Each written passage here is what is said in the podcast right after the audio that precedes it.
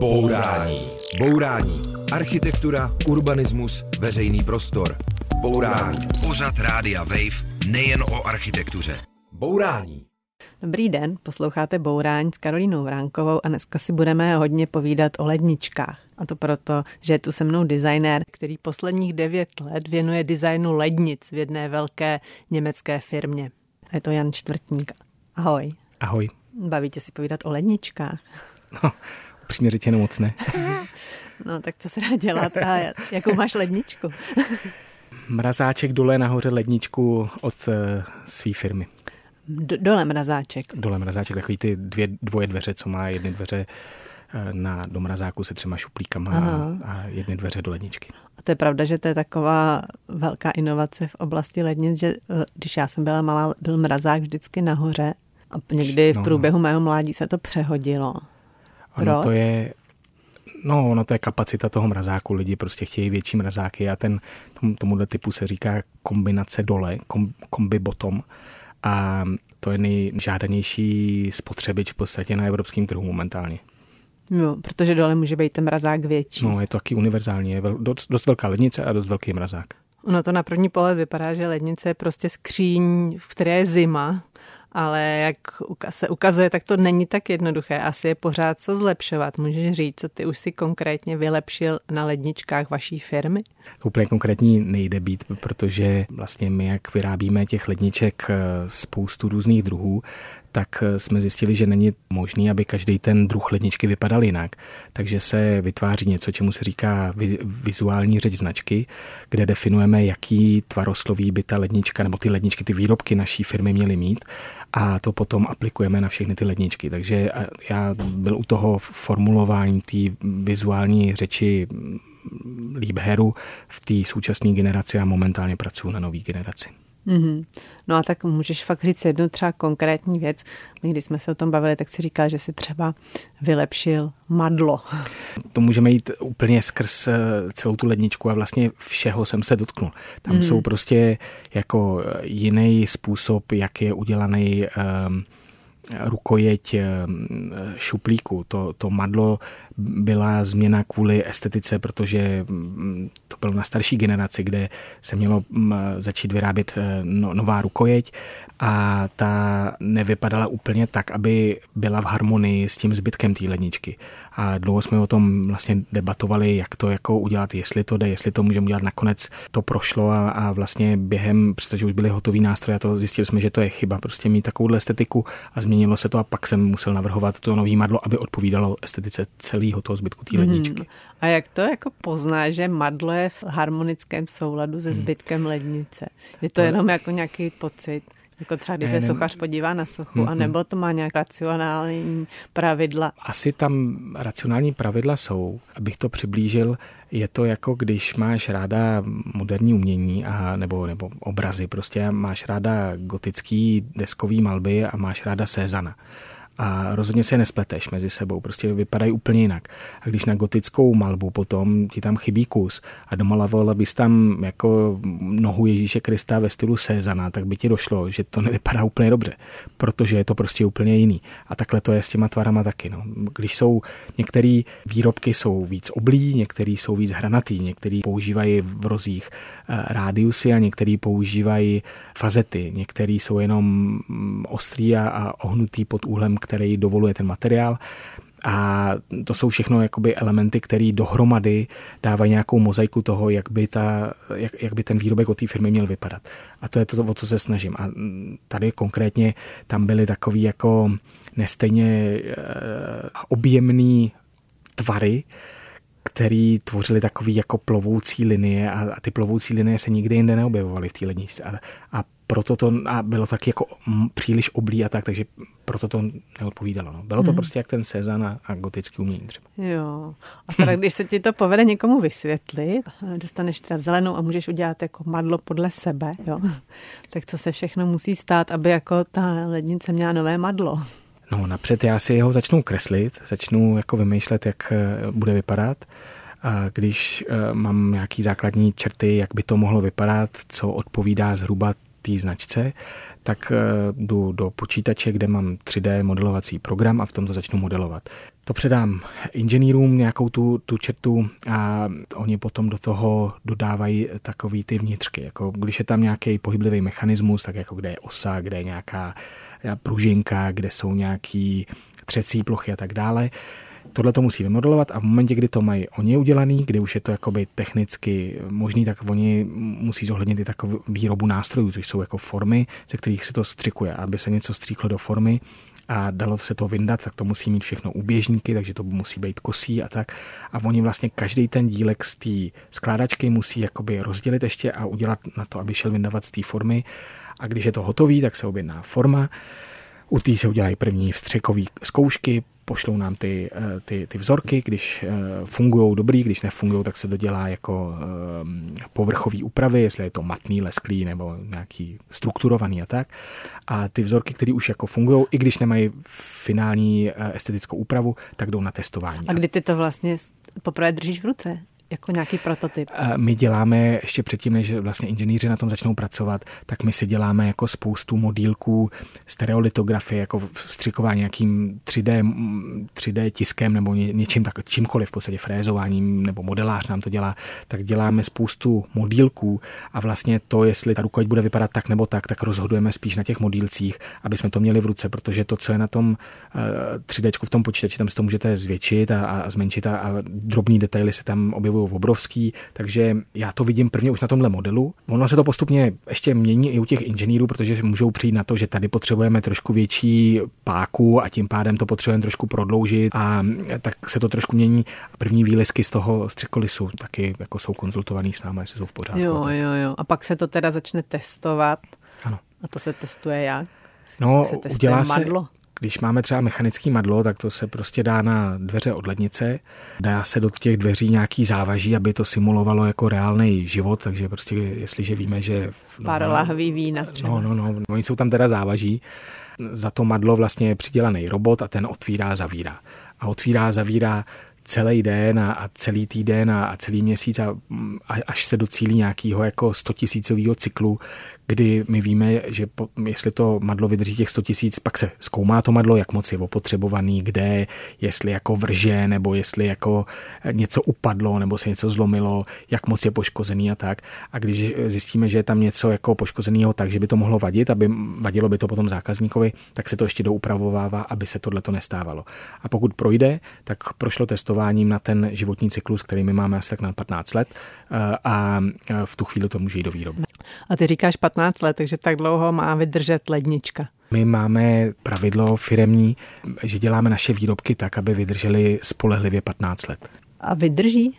Samozřejmě, že se stane, prostě eh, jsou typický jako takový ty legrace o pondělních výrobcích, kdy přijdou unavený eh, zaměstnanci jako uh, z víkendu ještě, ještě jako podnapilí, což teda samozřejmě není, jako neexistuje. Ale je pravda, že občas se stane, že se něco poškodí, nějaký jakoby poškození se může objevit nějakou náhodou, vadou materiálu. Žádná firma nemůže stoprocentně všechno ohlídat a nicméně jako myslím, že my jako v tou, s tou spolehlivostí jsme na špičce jako v ledničkách v Evropě rozhodně. A je pravda, že se do elektroniky nebo do spotřebního zboží přidávají takzvaná kazítka, aby nevydrželi příliš dlouho a lidi si kupovali pořád nové? Pracoval jsem za svůj život v podstatě ve třech korporátech, kde jsem měl přístup do všech oddělení, do všech eh, míst, kde se cokoliv, ať už mechanického nebo elektronického, mohlo dělat nebo by muselo dělat a nikdy jsem se tím, s tím nesetkal. Nikdy. Prostě to, myslím si, že si to firmy nemůžou dovolit. Jako, myslím si, že ne. Eh, já myslím, že to je velký téma, že lidi by prostě chtěli, aby věci vydržely dlouho. Mám, nechceme věci vyhazovat. Mě by zajímalo, jestli o tom taky přemýšlíš jako designer a jestli pro to hmm. můžeš taky něco udělat. Přemýšlíme o tom, bavíme se o tom, jak, jako, jak daleko s těma výrobkama máme jít a, a co od toho očekávat. Žijeme ale v konzumní společnosti a u těch u naše konkurence jako přichází s ledničkama, který mají třeba jako obrovský displej ve velikosti televizní obrazovky ve dveřích. My jsme, jako když jsme to viděli, tak jako poprvé, když to přišlo na trh před osmi lety, deseti lety, tak jsme na to koukali, říkali jsme se, ty, jak tohle to ale chtějí dělat, teď jako když si koupíte telefon, tak Android se jakoby, a, a tohle jsou na, na, na, na Androidu. Apple nemá žádný, Windows taky ne, takže je to Android androidská platforma a tam dostanete jako update na jeden update a pak už ne. A v momentě, kdy nemáte ten update tři, čtyři roky, tak pak vám už na, na tom nic nefunguje. Takže ty ledničky nebo minimálně ten, ten display přestane fungovat nebo přestane splňovat cokoliv, protože prostě ten software nebude updateovaný a tím pádem nebude stíhat těm novým, novým aplikacím a přestane být použitelný. Jo. Takže, tam je, takže jsme si říkali, no tak to je jak mobilní telefon, to už má hod, životnost maximálně pět let. A člověk to nevymění kvůli tomu, že by mu vadila lednička, ale vymění to kvůli tomu, že už ten displej nefunguje, nebo že už tam to, co tam chtěl mít ty fotky, nebo já nevím, si tam psát recepty rukou na tu stěnu, tak nemůže. Jo. Takže jsou tam takovéhle věci, které konkurence tam třeba dává, který máme pocit, že zastarávají daleko rychleji morálně, než eh, zastarává ta lednička technologicky. Bourání. Bourání. Demolice nesmyslů s Karolínou Vránkovou na rádiu Wave. Posloucháte Bourání a povídáme si s designérem Janem Čtvrtníkem o ledničkách. A mluvili jsme o tom, co můžeš jako designér udělat proto, aby ty ledničky nebo jiné spotřebiče jako díl vydržely. Tak máš to nějak v rukách? Mám. My se snažíme je dělat tak, aby nezačali lidi nudit. Aby vypadali hezky dlouho, aby tam nebylo nic, co je výrazně, výrazně trendový, aby tam nebylo nic, co si člověk řekne, Ježíš Maria, tenhle ten barevný proužek na tom je tak moc vidět, že to je 20 let starý, že už to nechci. Jako my tam prostě tyhle ty věci se snažíme nedávat, aby nezastarávaly. A co se týče jako těch technických parametrů, tak eh, co je důležité, aby ta lednička jako dlouho vydržela? Ty technické parametry jsou daný většinou normama. Jo. Ty my neovlivňujeme, my máme nějaké normy a vidíme, že lidi zajímá to, aby ta lednička byla úsporná, a z toho důvodu se snažíme jakoby udělat co nejúspornější, aby co nejméně spotřebovávali energii, aby v momentě, kdy energie třeba nebude, tak aby naopak vydrželi co nejdříl nachlazený bez toho, aby se tam chladilo a tak. Ale jako designéři v tomhle ohledu tam toho moc neuděláme. My jsme to tak jako okrajově zmínili, ještě jednou to asi řekneme, pak radši nebudeme už tu značku jmenovat, nicméně pracuješ pro německou firmu Liebherr, což jsou takové, dá se říct, jako luxusní nebo drahé ledničky. Máš ty jako designer nějaký vliv na to, jak kolik bude ta lednička stát? Rozhodně, no. Uh, největší oříšek je vždycky, my navrhneme design a my máme, jak jsem říkal dřív eh, vizuální eh, řeč značky, ve který máme nějaké hodnoty, které se snažíme do té do ledničky promítnout. A jedna třeba z hodnot je autentický materiály. Takže my třeba tam nechceme mít plastovou lištu s dekorací nereze. My tam chceme nerezovýho, nerezový oceli. My tam chceme mít nerez přímo. A to, jakmile se udělá, tak to ale stojí víc než prostě ty plastový, takže... A o kolik? Je to znát? Je to znát, no. Je to znát.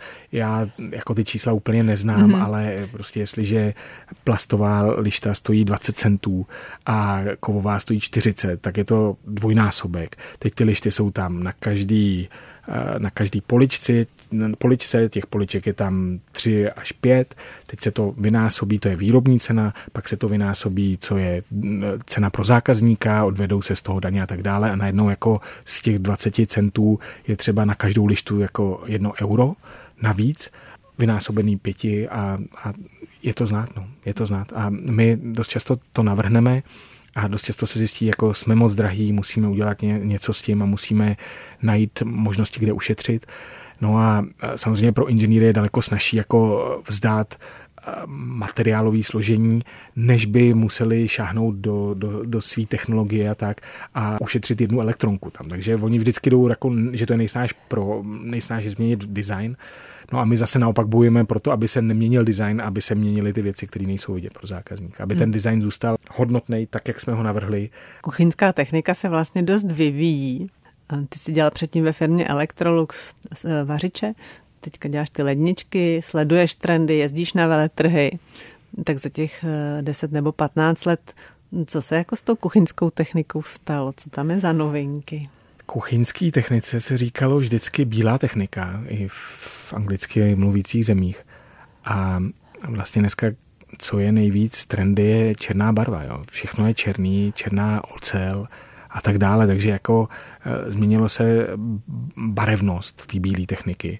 A co různý ty funkce? Já jsem e, si všimla, že zrovna vaše ledničky mají funkce, které mě až překvapily, až šokovaly. Třeba sabatový mod, mm, mm. aby teda v sobotu pro židovské ano, domácnosti, aby v sobotu tam neblikaly žádný světýlka, ano, ano, ano. nebo jiná funkce, že si tam člověk dá lahev a naprogramuje si, na kolik stupňů chce vychladit a když je vychlazená, tak mu to ta lednička řekne. Tak mě by zajímalo, kdo to vymýšlí a jak se přijde na to, že jako zrovna tohle lidi chtějí. Musíme znát svý zákazníky, musíme vědět, kdo to je. A víme, že třeba jako v Americe tato jako židovská komunita, která jako praktikuje židovství, tak je jako velmi silná. A oni mají, že v sobotu nesmí pracovat, a což znamená, že v sobotu nesmí ani jako rozdělávat oheň, jo? že to je jako daný od Boha, že musí odpočívat prostě.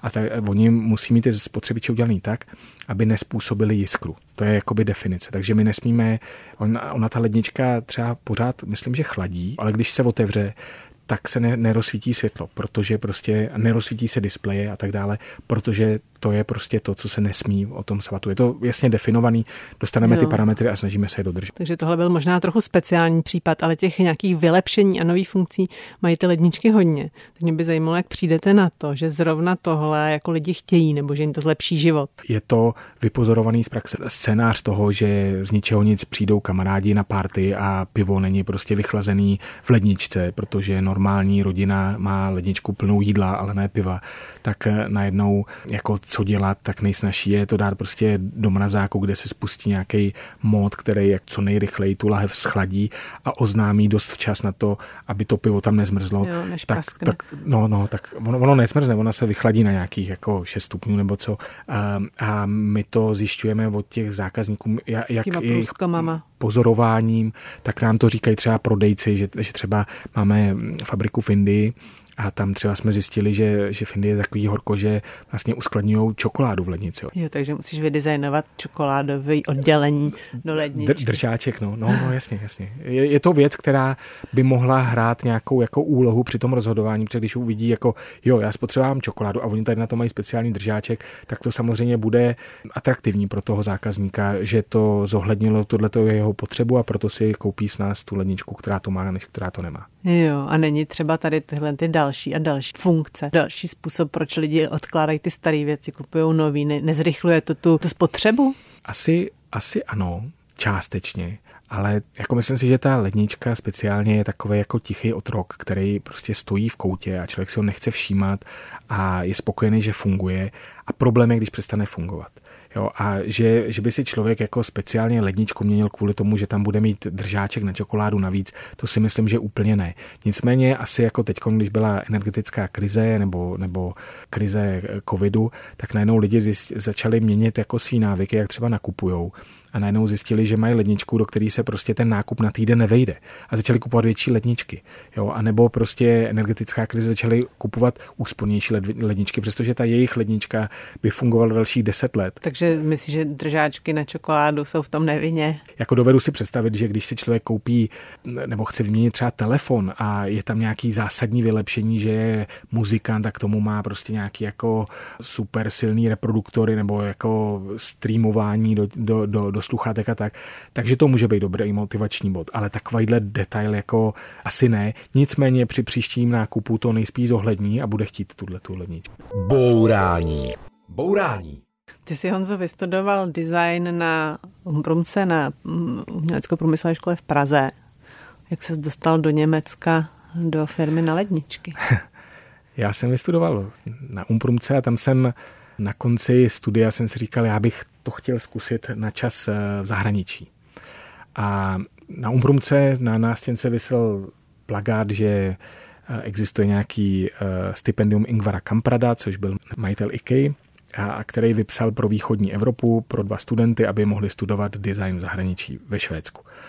Tak jsem se tam přihlásil, vyhrál jsem to, dostal jsem se na dva roky do Švédska, díky který, která byla fantastická škola, tam jsem studoval průmyslový design a díky tomu jsem se dostal do IKEA jako, jako designér a dostal jsem se do NASA jako, jako designér.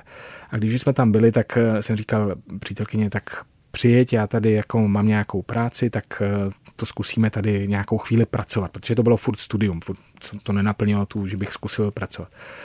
Ona přijela, nemohla najít práci eh, ve stručnosti a dostala práci v Anglii, tak jsme se ostěhovali do Anglie. V Anglii já jsem hledal práci, protože jsem si říkal Londýn, meka designu, eh, budu pracovat tam. Je tam meka designu, ale je to meka designerů, takže, takže je tam jako spousta lidí a já jako samozřejmě nejsem angličan, nemluvím jako rodný mluvčí anglicky, takže jsem byl vždycky jako, jako design umí, ale mluví divně. No a, a hlavně jsem nechtěl být na volné noze, nechtěl jsem pracovat v agentuře, chtěl jsem pracovat spíš jako ve fabrice, kde prostě budu řešit ty věci od začátku až do konce. No a hledal jsem nějakou práci a najednou jsem objevil, že Electrolux hledá designéry, tak jsem si říkal, jo, tak půjdeme zpátky do Švédska. Přihlásil jsem se tam a na prvním pohovoru jsem zjistil, že to není do Švédska, ale do Itálie, což jsem jenom nedočet ten inzerát do konce. a, no a nakonec jsem skončil v Itálii na sedm let. A pak se šve, eh, Electrolux rozhodl zavřít fabriku nebo zavřít designerské oddělení eh, v Itálii a přesunul to všechno do Stockholmu. A v té době po sedmi letech zkušenostech eh, v Itálii s jídlem, podnebím, mořem, horama, tak se mi už do, do Stockholmu, do tmy a do zimy nechtělo a odmít jsem to se tam stěhovat a začal jsem hledat jinou práci. No a našel jsem si práci v Liebherru v Německu. Bourání, Bourání s Karolínou Vránkovou na rádiu Wave. Posloucháte Bourání, povídáme si s designérem Honzou Čtvrtníkem a mluvili jsme vlastně o tom, jak byl na Vysoké škole umělecko-průmyslové a našel osudný inzerát, který ho potom odvedl do světa. Ale ještě předtím, my jsme se už potkali ty jsi ještě byl na škole a měl jsi nějaký svůj studentský projekt do Frankfurtu na veletrh Ambiente. To si pamatuju. Pamatuješ to taky? To jsem s tebou dělala první rozhovor zase jako úplně mladá novinářka začínající. Jo, to bylo to křeslo. Já když jsem byl v Peru, tak vlastně jsem mu teď přivezl... Z Peru to bylo. Jo, jo, já jsem mu teď přivezl manažerskou židli, která byla dělaná z ohybaný překlišky a tu jsem vystavoval eh, na Ambiente nebo Tendence se to jmenovalo ve Frankfurtu nad Mohrou 2000 tři. Ježiš, to je dávno. No, no, no. 20 let? Přesně. no, tak to je hodně dávno. A později já jsem si u toho kupovala prstýnek, který mi potom dal můj otec za to, že jsem dodělala školu. Ten prstýnek tady mám, jo. Jsem ho viděl. Zaregistroval jsem. Je to takový masivní stříbrný prsten, technicistní, řekla bych, že to trochu připomíná nějakou technickou součástku. Doba se změnila, já jsem se změnila, trendy se změnily, ale prsten podle mě furt dobrý. Jak, se, jak na tebe působí, když ho vidíš no, takhle podobě? Já jsem si ho všimnul a vlastně, vlastně jsem si říkal, no jo, to jsou vlastně tyhle ty prstínky, protože tenkrát jsem byl ve Frankfurtu taky, kde jsem hlídal stánek, který tam měli Olgoj Chorchoj. A tam byly vedle Jirka Belda taky, no tam jsme nějak slovo Šper, dalo slovo. Šperkařská firma. A my jsme společně, on říkal, no tak jestli máte nějaký návrhy na šperky, tak pak mi je dodejte, já třeba zkusím ze stříbra a tak.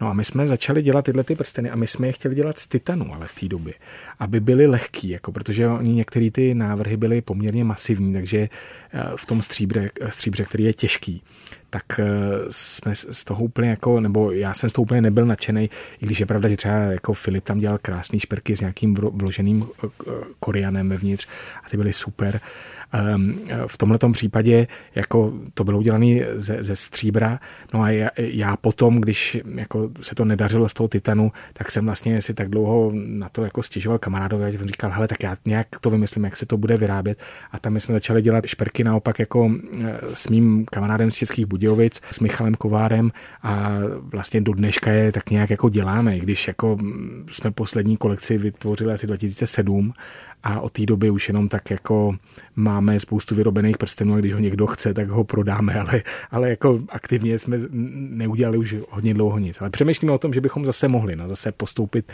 s jinou technologií a udělat zase něco jiného. V Česku většina asi lidí, kteří vystudují design, tak se věnují právě tomuhle nějakým spotřebím věcem, šperku, porcelánu. Vlastně je to spíš taky umělecký řemeslo, dá se říct. Stýská se ti tady po tomhle pojetí designu, kde nejde o tolik o tu techniku, ale víc o tu krásu? Ano i ne. Ono je krásný, když člověk jako může vytvořit své věci, který, do kterých vtiskne tu svoji estetiku a, a líbí se a prodávají se. Ale tam je ten zádrhel, protože se musí prodávat tak, aby toho člověka uživili. A to je jako věc, kterou si myslím, že spousta designérů vlastně neumí a nezvládá, nikdy na to nebyli školený a, a je to problém. Prostě my jsme do těch šperků taky do, do, do toho taktu šli s tím, že to bude vydělávat na sebe a, a já budu moct tvořit a, a ten kamarád to bude vyrábět nebo zajišťovat tu výrobu a šli jsme Povedlo do toho, to. Že, to, že to bude jako velká svoboda v té tvorbě pro mě No a člověk nakonec začne dělat jako webové stránky a tady prodej a tady to do, doručit a tohleto a tuhle smlouvu a tohle a tohle se pokazilo, tohle vyměnit a nakonec dělá všechno jiného než, jenom, než ty návrhy. Jo. Začne být manažer toho a to je nuda a čle, já to neumím, takže mm, jako jsem byl rád, že vlastně se tomu nemusím věnovat. Když je člověk ve fabrice, tak je o něj postaráno. Všichni ví, že tam má nějakou funkci, co má dělat, kdy to má dělat, jak to má dělat mají ty očekávání eh, na tu kvalitu, zároveň ale taky ví, jak to ocenit a, a dostávám pravidelně plat a nemusím se nervovat, jestli jako ta faktura přijde, jestli mi tyhle zaplatí, jestli se tohle ten ztratí cestou a tak dále. Jo, ty ostatní věci dělají zase jiní lidi, kteří no, jsou samozřejmě. na to určeni. A, a jsou to profíci v tom, takže to umí daleko líp, než když to dělá ten designer. No a takže ty se teda rozhodl, že budeš tím in-house designérem a tím taky seš, seš v tom designerském oddělení ledničkové firmy, kterou už teda teď radši nebudeme jmenovat. A kolik vás tam je a co teda všechno máte vlastně za práci? Já, když jsem tam nastoupil v roce 2014, tak jsem byl první designér, který ho tam kdy měli. Předtím to řešil tak, že si najímal externí designerskou firmu, ta mi tvořila design, to byl nějaký obrázek nebo sada obrázku, která definovala to, jak to bude vypadat ten výrobek. Oni ty, tyhle ty prezentace vzali, odnesli je inženýrům a ty to podle toho nějak udělali. A tam je ten problém, že v momentě, kdy tam u tohohle technického dotahování není designér, tak ty inženýři přirozeně se jim objeví úskalí, který neví, jak je vyřešit, protože musí změnit tvar, ale neví, jak ho vyřešit tak, aby to odpovídalo tomu celkovému věznění nebo té myšlence, která tam byla na začátku. A, dělají tam kompromisy a ty kompromisy nejsou na té technické straně, protože ty oni nechtějí ohrozit a jsou na té estetické straně. A pak vlastně ten design nedopadne až tak dobře, jako když ten designer ten proces pohlídá až do konce. A to je ta role toho in-house designéra, který má přístup až k tomu, že teď se objednávají nástroje, teď se to schválí, je to hotový, už se s tím nebude nic dělat. Mhm, a kolik vás tam je designérů? Dneska nás jsme tam čtyři, pět průmyslových designérů. UX designer, UI designer, uživatelských rozhraní designer je jeden, jeden a půl v podstatě, protože ta jedna... Ten je, navrhuje co? Ten dělá uživatelská rozhraní, to znamená displeje a co se odehrává na tom displeji, jakým způsobem a co se tam zobrazuje, jaký informace, jaká je jejich soustažnost s dalšíma obrazovkama a tak dále, jak se na tom ten člověk pohybuje, jestli to dělá jedním prstem, dvěma prstama, jestli tam je nějaký pinching, nějaký gesta a tak dále. Navrhuje tu logiku toho, jak se operuje s, uživa- s displejem. Takže to je jako celý designerský oddělení v té firmě. Ano. České firmy výrobní, pokud vím, tak takovýhle oddělení nemají, nebo úplně výjimečně. Je, Proč to tak je? Je jich, je jich málo. Jedna věc je jako komplexnost té výroby. Myslím si, že ten průmyslový design, který dělám, tak eh, vyžaduje prostě mít výrobky, které mají spoustu komponentů, nějakou výrobní linku, na který se montujou a která má víc stupňů, víc komponentů dohromady, víc a různých částí, které jsou z různých materiálů a tak dále. Že tehdy se vyplatí mít toho vlastního designéra. A myslím, že jo, protože tam jsou náročné ty vstupy, nákladné ty vstupy na, na ty nástroje, aby, aby se to dalo střikovat a potom se to dalo smontovat. Když to, když děláte eh, třeba vázu, tak ta samozřejmě má jakousi výrobní linku, což je prostě chlapík, který nabere sklovinu na píšťalu, foukne ji, pak to jde do pece, pak se to vychladí, pak se to vybrousí. Nicméně už se tam nemontuje další jako elektronika, ještě tenhle ten kryt a ještě tohleto a nožičky a madla a, a do, do, do obalu. Eh, je to daleko jednodušší. Ty výrobky, které se tady dělají, jsou daleko jednodušší, ale jsou tu firmy, které mají nějaký designerský oddělení a, a některé jako světoznámí, jako je Škodovka třeba, nebo třeba e, taková jako hm, česká IKEA, Tesco má, má designerský oddělení, BTL tady v Praze má oddělení, Linet má designerské oddělení, pokud vím. Jo, těch, těch firm bude víc, si myslím. Eh, ETA má designerské oddělení, úplně neznám do detailů všechny tyhle ty věci, ale vím, že jako díky tomu, že mám spolužáky skoro všude, tak, tak jako spousta těchto těch firm jakoby je, ale to designerské oddělení může být složený třeba jako ze dvou lidí, jo, že to není nic jako komplexního. Je pravda, že několik těch velkých výrobních podniků své vlastní designéry má.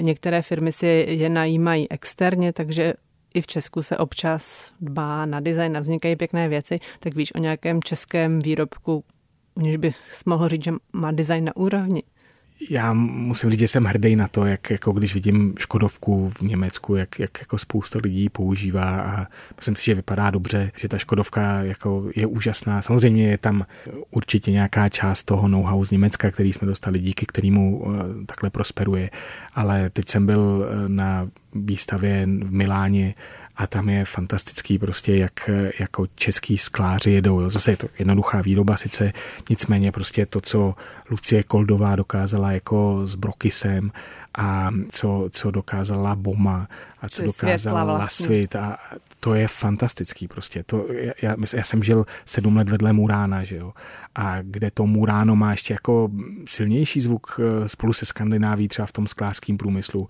ale myslím si, že momentálně jako ty české sklářské firmy opravdu ten svět válcují je to úžasný, jako co se povedlo, fakt klobouk dolů všem těm letěm, jako jak designérům, tak těm firmám, jak se jim daří a, a že to jde a není to jednoduchý, speciálně když mají všechny ty kotle plynový a, a ty, ty, ty vany na tu sklovinu musí vytápět den a noc, protože jinak jako zastaví výrobu prostě. Bourání. Bourání. Předsudky o architektuře drtíme s Karolínou Vránkovou na rádiu Wave. Posloucháte Bourání a povídáme si s designérem Janem Čtvrtníkem, který už 10 let žije ve vesnici Tannheim v Bádensku, Wittenbersku. To tak?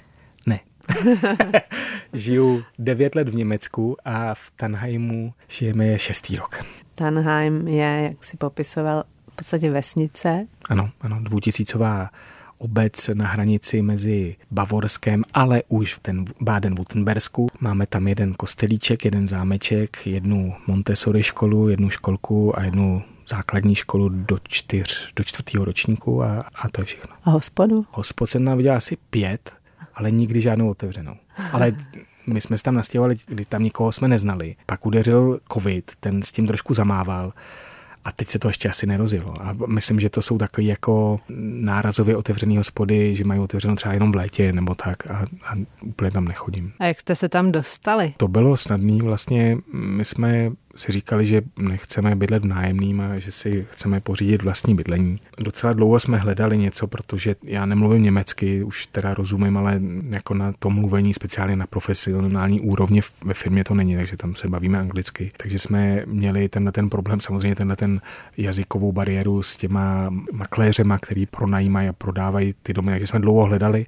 Pak jsme nakonec narazili na, na jednu makléřku, která nám ukázala jako báječný dům a kde jsme si říkali, jo, to je ono, to chcem, tak, tak jsme si to pořídili a máme tam takovou jako českou enklávu. Já mám tři děti, takže doma se bavíme česky. Manželka je Češka taky, nebo manželka přítelkyně, je, nejsme svoji a žijeme si tam tak jako pro sebe hodně, no. Ale ono se traduje o tom území, že je takový jako velmi jako uzavřený a že těžko třeba i jako lidi, jako Němci, který bydlí kolem nás, který třeba s náma se baví, tak i oni říkají, že když jsou z Frankfurtu třeba, říkají, že tam mají problém prostě najít přátele, protože prostě ty místní si k sobě nepustí. Takže my to máme taky tak, akorát my máme to jednoznačné vysvětlení, že neumíme německy. Navíc ty tři děti, jak jsou poměrně ještě malí, tak nás vytěžují, takže na to nemáme čas. Jakože vlastně jsme rádi, když jsme s nimi o víkendu a že někam vyrazíme pryč, ale úplně nehledáme jako příliš mnoho sociálních kontaktů, protože jsme rádi s těma dětma. V českých vesnicích se hodně rozvíjí takový komunitní život, jako blešáky, trhy, nevím, morana, eh, karnevaly a tak podobně. Myslím si, že na české vesnici to dneska docela žije. Mm-hmm. Tak jak je to na ty německé vesnici? Tam je to taky, samozřejmě, ale já mám trošku eh, hrůzu jako z lidí. Teď jsme tam měli minulý týden, čtvrt, ve čtvrtek byl nějak den otců a to je nějaký jako taky den zvěstování nebo něco takového. Byl tam státní svátek minulý čtvrtek a eh, tam byla jako vesnice Tannheim sobě nebo co a byla tam obrovský partystán, vypadalo to jak Oktoberfest, takový mini, spousta buštíků se tam prodalo, hrála tam dechovka a jako my jsme se tam šli podívat, ale já tam jdu tak jako ježiš Maria, co si tady budu s kým vyprávět, protože můj obor je tak jako jinde, než od těch místních, ať tam je kdokoliv, do toho oni by museli mluvit anglicky, ale s chodou okolností teda tam je taková jako úsměvná věc, že eh, my jsme se nastěhovali do Tanheimu v momentě, kdy jsme tam koupili ten dům a když jsme se o tom začali bavit, tak jsem zjistil, že tam bydlí můj kolega ještě z té éry toho Electroluxu, který je švéd.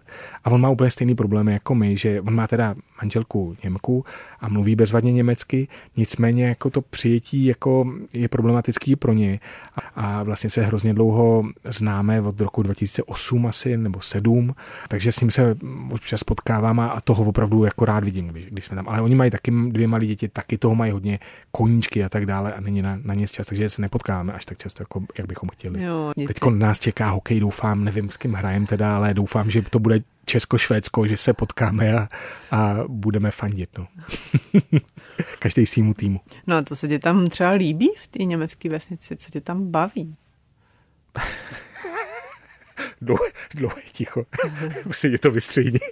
Já vlastně, já pocházím z venkova, takže mě vlastně vyhovuje to mít dům, kde mám nějakou mini zahrádku a kde děti mají výběh prostě do, do luk a do lesů. A musím říct, že to bylo na střední škole, když jsem byl mladší, eh, tak jsem byl v Praze. A já jsem tady v Praze nemohl vydržet. Jako já jsem v pátek hrozně rád utíkal pryč, abych z Prahy vypadl. To se teda změnilo, když jsem byl na vejšce, tak už mi to nevadilo a jako byl jsem tady rád, ale vlastně si nedovedu představit, jak ten život jako dětí v Praze funguje. Jo. Můj strach prostě, že nějaký úchylák zbalí děti a odveze nám a to, tak furt člověk má tyhle ty katastrofické scénáře z nějakých hororů v hlavě. A na tom eh, venkově máme pocit, že to je asi, asi nižší to riziko, že tam narazí na nějaký špatný lidi. No. Jo, jo, jo, takže příroda a bezpečí vás tam baví. Jo. Tak, no, ale to bezpečí, to je úžasné. To je teda věc, která mě tam asi baví. Já občas uh, zjistím, že třeba manželka, ona bude říkat, že já, ale ona, nezamkla auto a že ho máme otevřený přes noc jako před domem, jo? A nebo, nebo jsme měli otevřenou garáž před, jako do, do kořán a všechny kola, všechno prostě do ulice. Nikdy se nám nic nestratilo. Jo? Takže to je skvělý, jako ten, to, to bezpečí, to, že se lidi chovají normálně, jak by měli, to je skvělý. To bylo jako pohled do Německa a teď se ještě vrátím do Čech. Ty jsi říkal, že budeš mít dneska kvádro, protože jdeš na pohovor, kvádro teda nemáš, eh, tak kde je? Já jsem si ho odvez domů, protože jsem měl mezi tím čas Jo. Byl jsem na pohovoru, protože chci studovat znova, tak jsem měl dneska pohovor, jestli mě přijmou ke studium. Jak, jak vyplynulo z toho našeho vyprávění, tak ty nejsi už úplně ve studentském věku, tak co chceš eh, studovat a kde? Doktorantský studium. Na Vysoké škole umělecko-průmyslový a chtěl bych studovat uživatelská rozhraní. User no. interface or user experience design. A jak to dopadlo na pohovoru? No, myslím, že můj výkon by mohl být o poznání lepší. Nebyl jsem úplně nadšený. To si myslí asi většinou každý, ne? No doufám, doufám, ale, ale tak to je člověk v té své profesi se snaží být profesionální, snaží se na to připravovat, udělat co nejvíc pro to může a v momentě, kdy to potom nejde podle těch příprav, jde to jinak, tak má zákonitě pocit, že to nefungovalo. A jak moc špatný to bylo, to teprve uvidím, jestli mě vezmou nebo ne. Já to by průmce samozřejmě při obytě přijali, No a pak by si zkoumal uživatelská rozhraní. Můžeš nám vysvětlit, co to je? Myslím, že posluchači nebudou tak přísní jako eh, komise přijímací. Uživatelská rozhraní je všechno, kde člověk komunikuje s přístrojem nebo přístroj s člověkem. Dřív to byly vypínače, vypínače páčky a takovýhle páky a, a takovýhle věci, kliky u dveří a tak. A člověk chtěl něco udělat, tak stisknul tlačítko, něco se stalo. Dneska ta uživatelská rozhraní jsou daleko složitější. Většinou jsou to displeje, většinou jsou to dotekové displeje, kde člověk je ovládá prstama, tlačítka už tam nejsou, anebo se objevují tlačítka na tom, ob, na tom, na té obrazovce a, a díky tomu člověk ví, kde na ně má ťuknout a něco se spustí. A, a ty přístroje jsou strašně složitý a všechno se na ně musí naprogramovat, musí se přesně eh, specifikovat, co se stane, když se ťukne tady objeví se jiný obraz a jaký co tam bude. Je tam nějaká informace, tam nějaký obrázek, jak to vypadá, jakou to má velikost, jakou to má barevnost a tak dále. A tohle, když člověk dělá, tak eh, je to strašně náročný to udělat tak, aby když to dostane někdo, kdo to nikdy nepoužíval, tak eh, byl schopný se v tom orientovat a byl schopný pochopit, jak ty věci fungují a jak je ovládat. Mm-hmm. A co to, na to budeš zkoumat? Mě zajímají ty základy intuice a to, jak eh, to, co je intuitivní a co je člověku daný od přírody, od narození a to, co se naučil a jakým způsobem se to naučil a je mi jasný, že, a už se na to několikrát narazil ve své praxi, že v momentě, kdy eh, člověk používá jiný, třeba jiný typ telefonu, nepoužívá Android, ale Apple, tak eh, věci tak, jak fungují, tak je vnímá jinak trošku. A mm, pak eh, takovej ten, to, to schéma toho, jak fungují, si přenáší někam jinam.